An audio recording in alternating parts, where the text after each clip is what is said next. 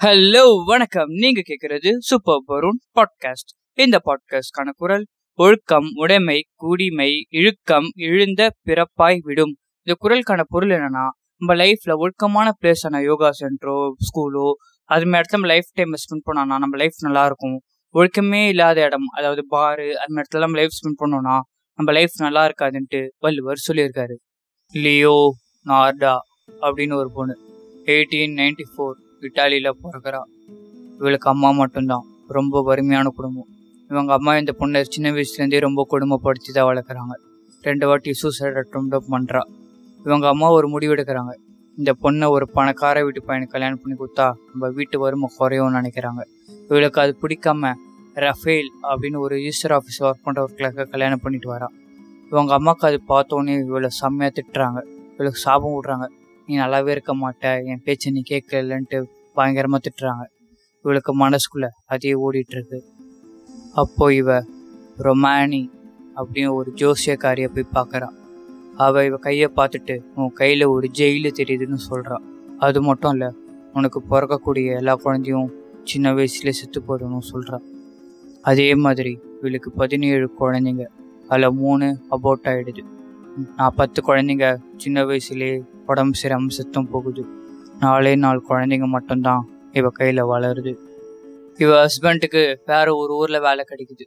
அவன் போயிடுறான். இவளும் இவ குழந்தைங்களோட வேற ஒரு ஊரில் போய் செட்டில் ஆயிரா அங்கே சோப் ஷாப் விற்கிறா இவளே சோப்பு செஞ்சு விற்கிறா அது மட்டும் இல்லை அந்த ஏரியாவில் இருக்க மக்களுங்க சின்ன சின்ன ஹெல்ப் பண்ணி அதுலேருந்தும் காசு சம்பாதிக்கிறா.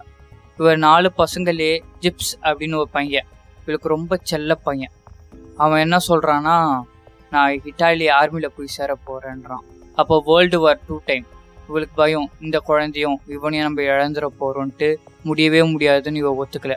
இவனும் அடம் பிடிச்சி அந்த ஆர்மியில் போய் சேர்ந்துடுறான் இவன் அந்த ஏரியாவில் இருக்க மக்களுக்கெல்லாம் சின்ன சின்ன ஹெல்ப் பண்ணி காசு சம்பாரிச்சிட்டு இருந்தால. அப்போது ஃபேஸ்டினா அப்படின்னு ஒரு பொண்ணுங்க. அவள் டிவோர்ஸ் ஆன பொண்ணு. அவளுக்கு ஒரு மாப்பிள்ளை பார்த்துருக்கேன். போலான்ற ஊரில் நீ அவனை கல்யாணம் பண்ணிக்கோ ரொம்ப தங்கமான பையன்ட்டு லியா நாடு சொல்கிறான் இவனும் அதை கேட்டுட்டு இவளுக்கு முப்பதாயிரம் காசும் தரான். புரோக்கர் ஃபீஸ் மாதிரி. கொடுத்துட்டோன்னே இவ லியா நாடு என்ன சொல்கிறான்னா இதை நம்மளுக்குள்ளேயே சீக்கிரட்டாக இருக்கும்.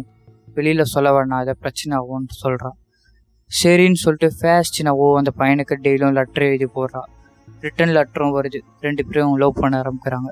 அப்போ அந்த பையன் சொல்கிறான் நீ போலாக்கு வந்துடு நம்ம கல்யாணம் பண்ணிக்கலான்ட்டு. அப்புறமேட்டு லியானாடா கிட்ட கடைசியாக சொல்லிட்டு கிளம்பலான்ட்டு ஃபேஸ்டினா லியோனோ ஷாப்புக்கு போகிறான் அப்போ லியானாடா என்ன சொல்கிறேன்னா நீ சொல்லாமல் போகாத உன் ஃபேமிலி மெம்பர்ஸ்க்கு லெட்டர் எழுதி கொடுத்துட்டு நீ போலாக்கு போன்ட்டு சொல்கிறா அதுக்கப்புறம் ரெண்டு பேரும் ஷாப்பில் குடிச்சிக்கிட்டு சிரித்து பேசிக்கிட்டு இருக்காங்க.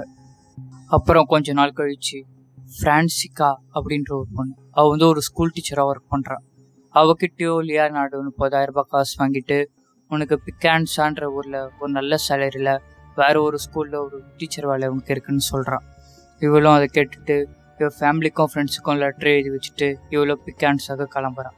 சரி போகிறதுக்கு முன்னாடி லியானோட பார்க்கலான்ட்டு லியானோட ஷாப்புக்கு போயிட்டு பேசிகிட்டு இருக்கான் அப்புறம் வர்ஜினியான்ட்டு ஒரு பொண்ணு.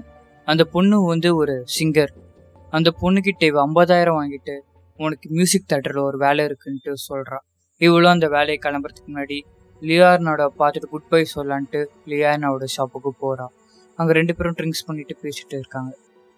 அந்த தெருவில் இருக்க மக்களும் க்ளவுட் அவுட் வருது. லியானாடோ ஷாப்புக்கு சில பொண்ணுங்களாம் போனாங்க. ஆனால் யாருமே ரிட்டர்ன் ஆன மாதிரி தெரியலையே. அது மட்டும் இல்லை அந்த மூணு பொண்ணுங்களோட ஃபேமிலி மெம்பர்ஸுக்கும் ஒரு டவுட் வருது. மூணு பேருமே கடைசியாக லெட்டர் எழுதி வச்சுட்டு போனாங்க. ஆனால் யாருமே அதுக்கப்புறம் லெட்டரும் போடலை ஒரு காண்டாக்டும் இல்லை. வர்ஜீனாவோட தங்கச்சிக்கு யோசிக்கிறா. கடைசியா நம்ம தான் லியானோட ஷாப்புக்கு நம்ம அக்காவை வர்ஜீனியாவை விட்டுட்டு போனோம். இந்த மூணு பொண்ணுங்களுக்கும் என்ன நடந்தது? மூணு பேருமே ஊருக்கு போனாங்களா? யோசிச்சுக்கிட்டே இருங்க. அவங்களுக்கு என்ன நடந்ததுன்ட்டு நெக்ஸ்ட் எபிசோடில் பார்க்கலாம்.